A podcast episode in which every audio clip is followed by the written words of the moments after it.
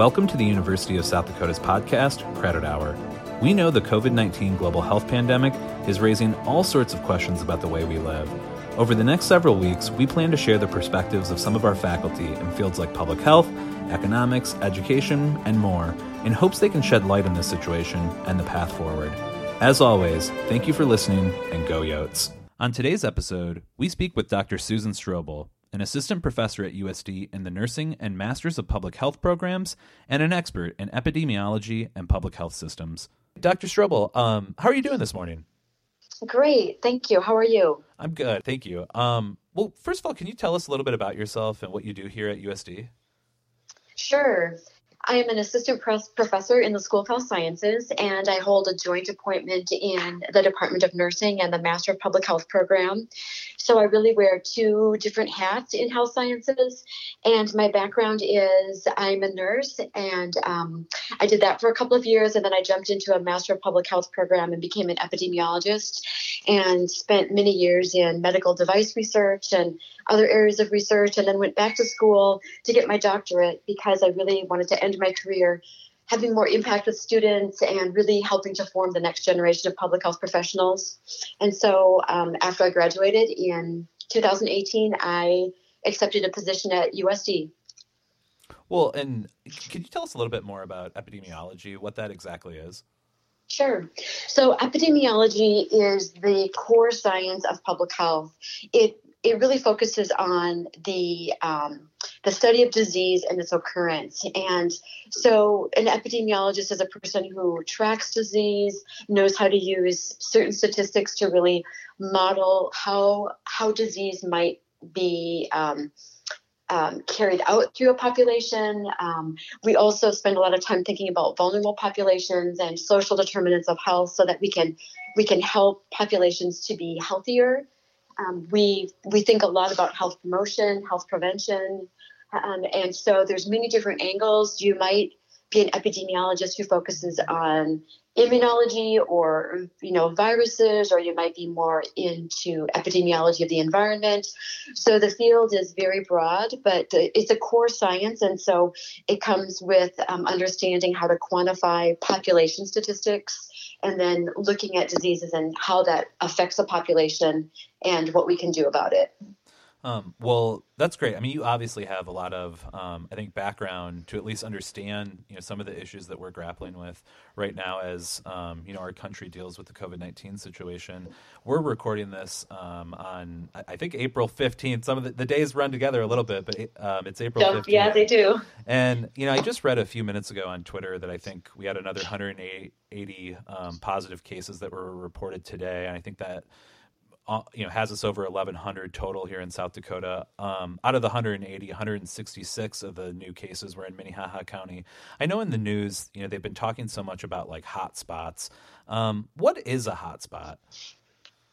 So, a hotspot is an area that has a large percentage of confirmed cases. So, in this case, there's a lot of confirmed COVID 19 cases. And often these hotspots are seen in densely populated areas. And we also need to remember that hotspots may be a function of better testing or more increased testing so that we, we actually can identify, you know, everybody that might have it. We might be able to be be better at identifying them.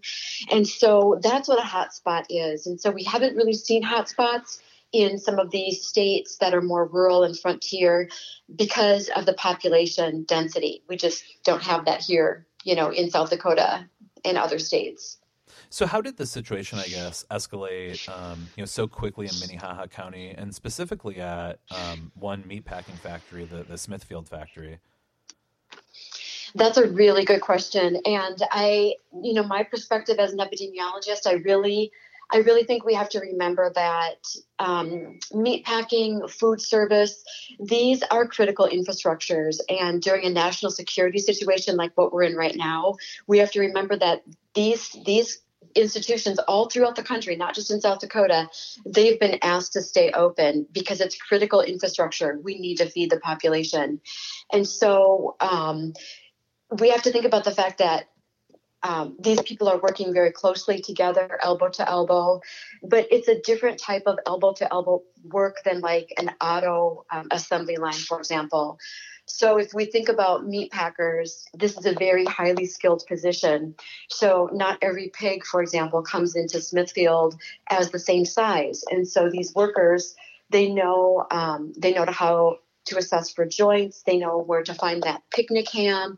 They're butchering right there, elbow to elbow. And so it's a very different type of assembly line than it would be, you know, any other type of manufacturing or, or big organization that has a lot of people in in their in their um, um, organization.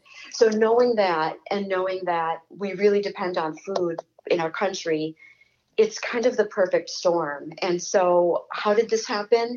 Well, um, I think it happened because we've got a lot of people that haven't been tested that, that may be asymptomatic carriers. And what I mean by that is they might be carrying the virus and not know they're carrying it, or they might um, they might have the sniffles and think that it, it's season, seasonal allergies and not think it's the COVID virus.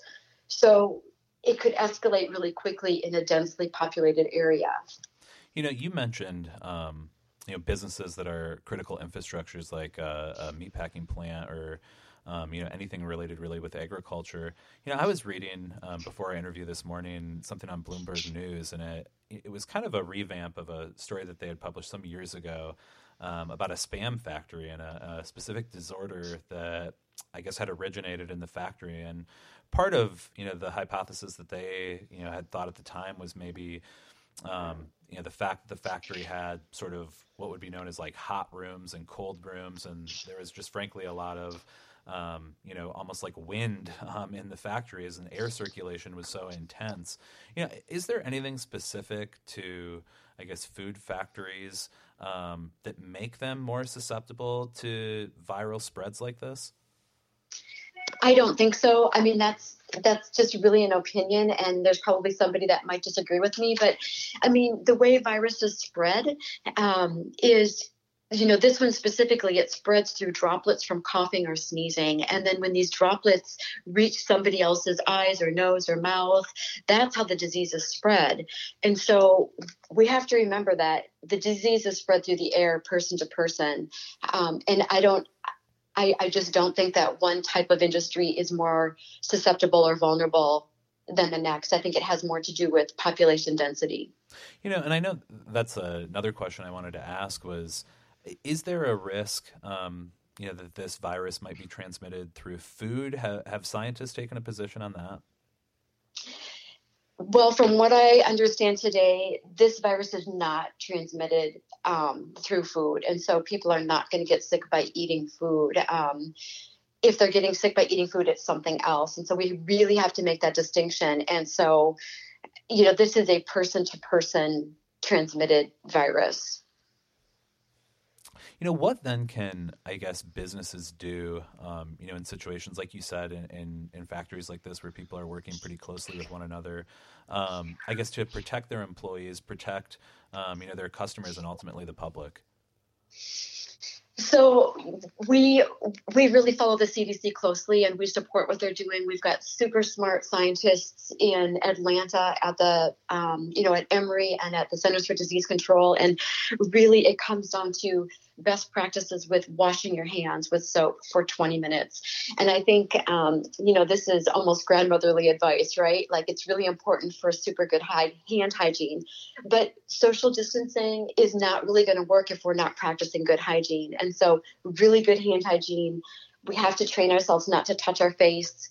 Um, we have to train ourselves to cough in our elbow, even if it's a tickle in your throat. We you have to cough so that nothing is expelled into the you know a general room. So we, you know cough in your elbow, and um, you know if you if you are feeling not well, stay home um, and clean and disinfect things that you touch. Um, that you you know that you're in contact with a lot so like kitchen counters your computer your phone your eyeglasses things like that. You know, besides hygiene, and, and, maybe that is the the most important part, and you've already answered this question. But what happens after, I guess, a, high, a viral hotspot occurs? I mean, what sort of mitigations are done from a public health sp- um, standpoint, and how can the public protect itself? So we know that physical distancing works because that will help help you to be away from people who might be spreading the virus.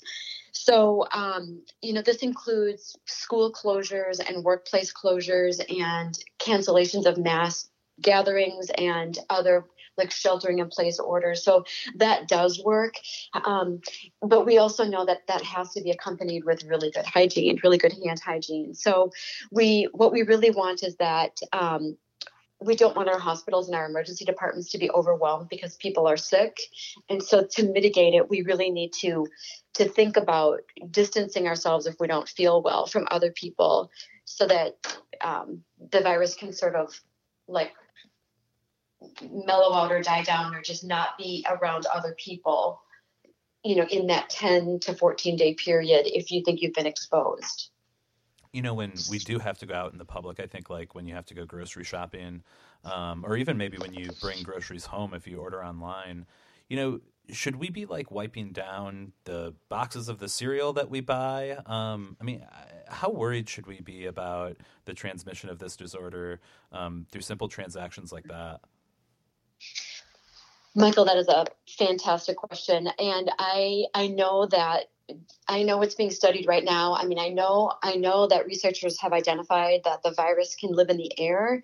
They do not know how long. I mean, I th- I've read all sorts of things, but there's nothing nothing that I've read scientifically that I believe.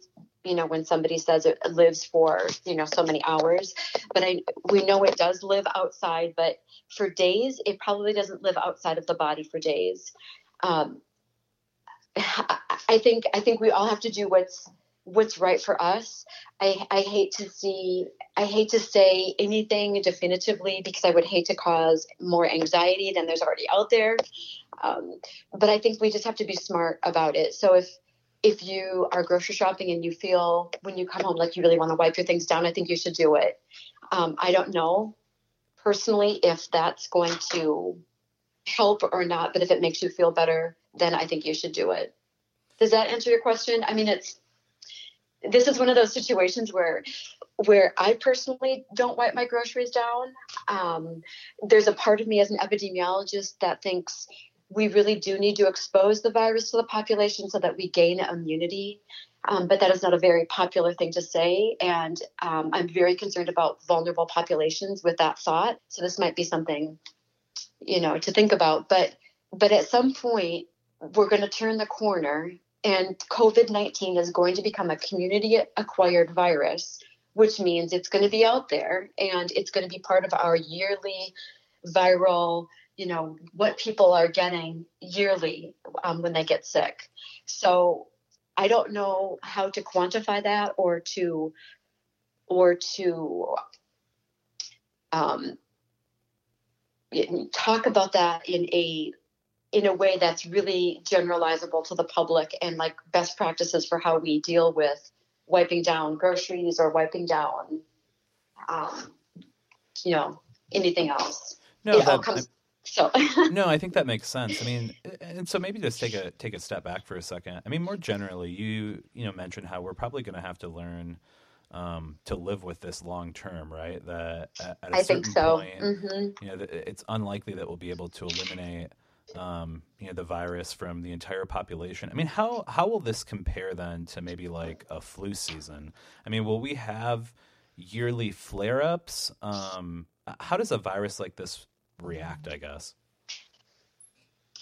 So that's what the researchers are trying to understand how it does react. And um, right now, at this at this point, they're looking they're looking for those antigens in our bodies so that they can characterize how it really circulates in our body. And then they use that information to reference the virus against other viruses. So, for example, the seasonal flu, which we get our flu shot for. So that would be, you know, an influenza A or an influenza B strain of some type. So those we have a lot of information about their genetic character characterizations, about how they behave, um, and also, since these flus have been around for a while, we can watch the world. So, so in the United States, all of our eyes are on Australia because they're six months ahead of us. So whatever's happening with their flu season, that's our heads up in the U.S. Like that's how we can tell what's coming.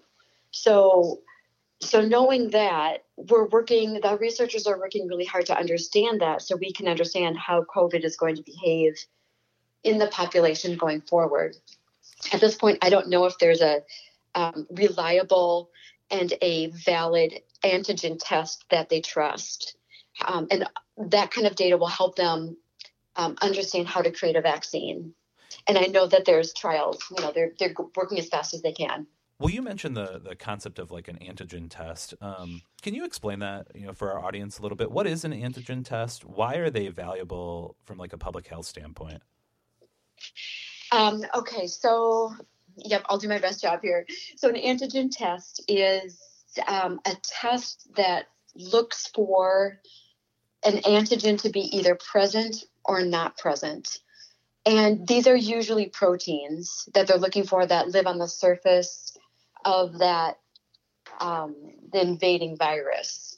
So, if you breathe a virus in, or you you are you know somehow a virus comes into your body, and that virus invades a cell, and it um, it um, replicates itself inside the living cell of the person, and that's when it starts to to really wreak havoc in the human system. So that antigen test is looking for the present or to test for an antigen, we're looking for that protein.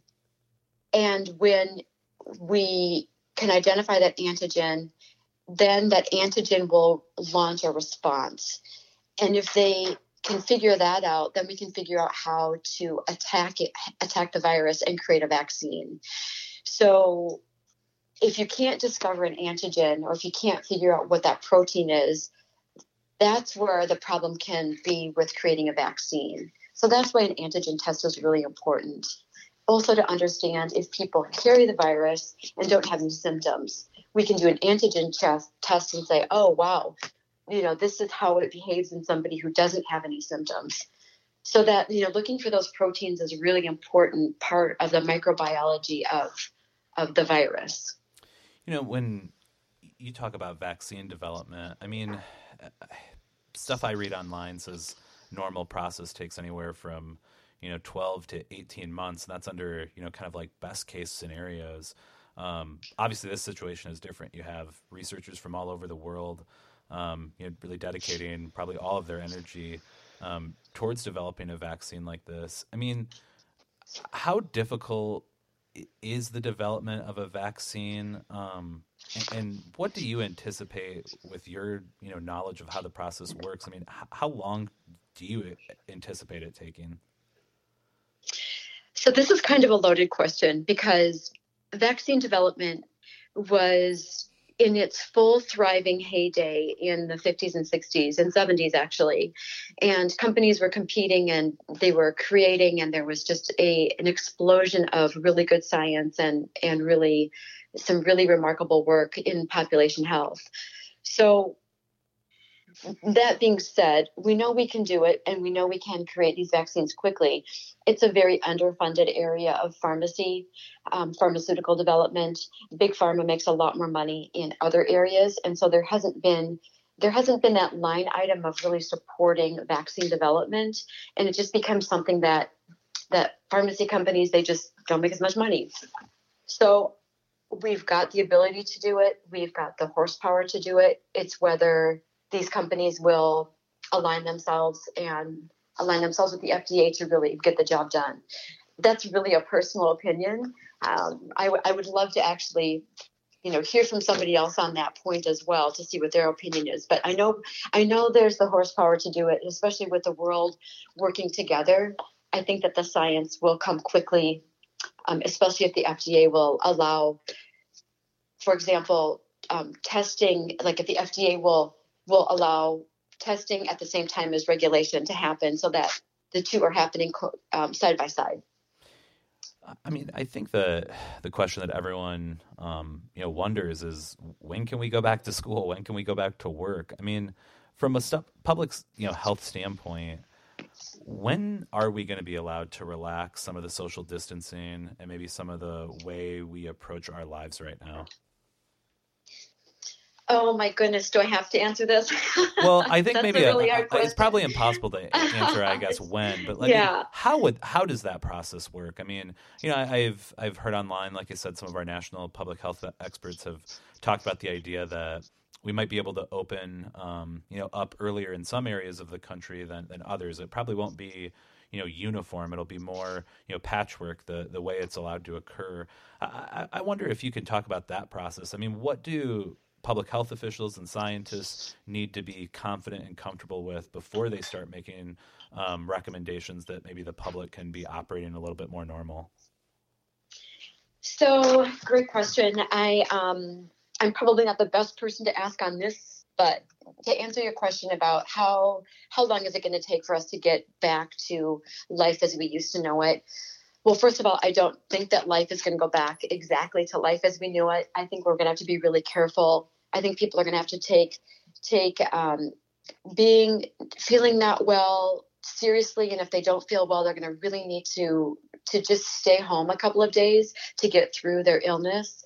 Um, I think hand washing and hygiene have to be have to be on everybody's minds.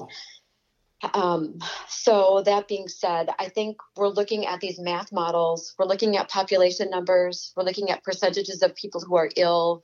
We're looking at hospitalization numbers and illness percentages, and we're we're coming up with if we think that the population has hit its peak, and if it has, and if we're on that downward trend, then we can maybe relax and open up more businesses. Um, and get back to life as we used to know it. The, the biggest issue is we want to protect those who are vulnerable and those who have um, compromised immune systems, the very elderly, the very young. And so we have to balance that. And I think I think that is the hundred million dollar question is when is the appropriate time to really relax and get back at it. No, I, I really appreciate that perspective. I, I mean, and, and you know, I, I, think it's so difficult, um, and, and, that's part of the reason why uh, you know we we want to interview experts like you on this podcast is try to get you know the, the different ways uh, I guess you know experts and, and, scientists and researchers are evaluating this. You know, I, I think your perspective is particularly interesting to me because I think it's kind of the thousand foot view of the situation, right? I mean, right. is there anything else you would want the general public to know um, from your just vantage point, your experience and background in nursing and epidemiology, um, and and just sort of systems health. I mean, is there anything that that you think has been lost in this conversation, or that you would really want the public to be aware of? So there are several things, and so the first is. Um, I, I think we have to do a really good job of taking care of ourselves and staying on a routine. I, I think it's really easy to just stay at home and one day rolls into the next and the next day and then you lose track of what day it is. And i think it's really important to model that for our families for our friends for our neighbors to have a routine. Um, and then and find some purpose every day whether it be to to work on your own mental health and and thinking positively or or maybe um, reaching out to family and friends that you haven't seen or haven't been in touch with over zoom or phone calls or emails um, something to um, think about other things other than the virus. So i think it's really important that we think about that. Um, i also think it's really important that that people are rational and reasonable when they go shopping. I've heard and seen some really interesting stories about people hoarding things at grocery stores and that that only creates more fear and more alarmism and I don't think that's healthy. I don't think that helps any of our our ideas about health promotion in our communities.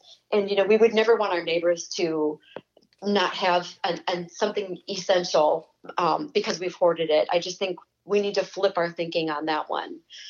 Um, and then the other is I really encourage people to look to, like in South Dakota, go to the State Department, um, South Dakota State Department of Health, go there for your information or go to the Centers for Disease Control for your information because I think there's a lot of alarmism and news stories that cause anxiety and pressure and um, we don't need this extra anxiety and stress. I mean, it's plenty stressful, I think.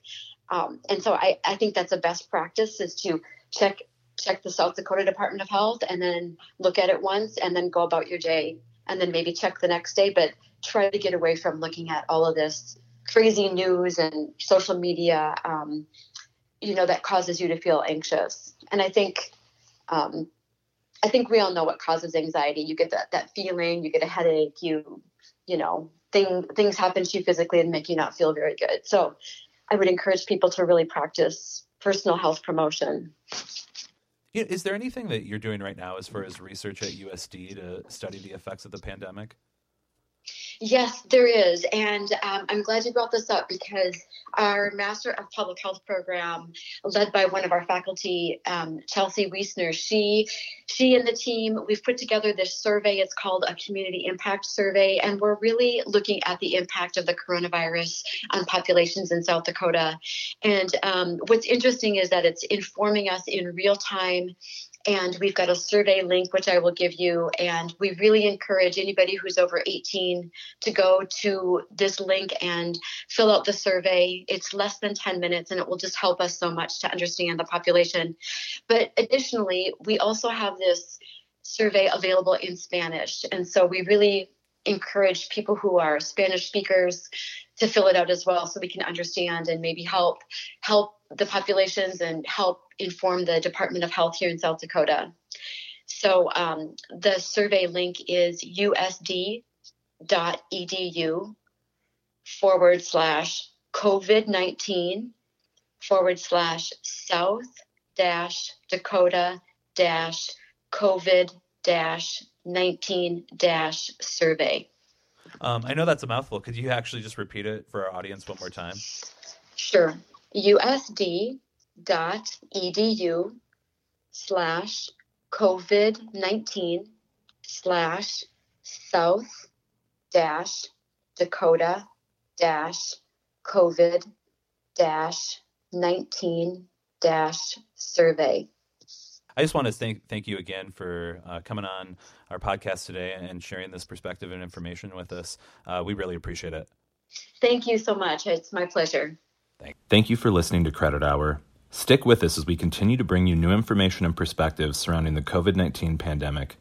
Until next time, wash your hands, stay safe, and stay home. Go Yotes.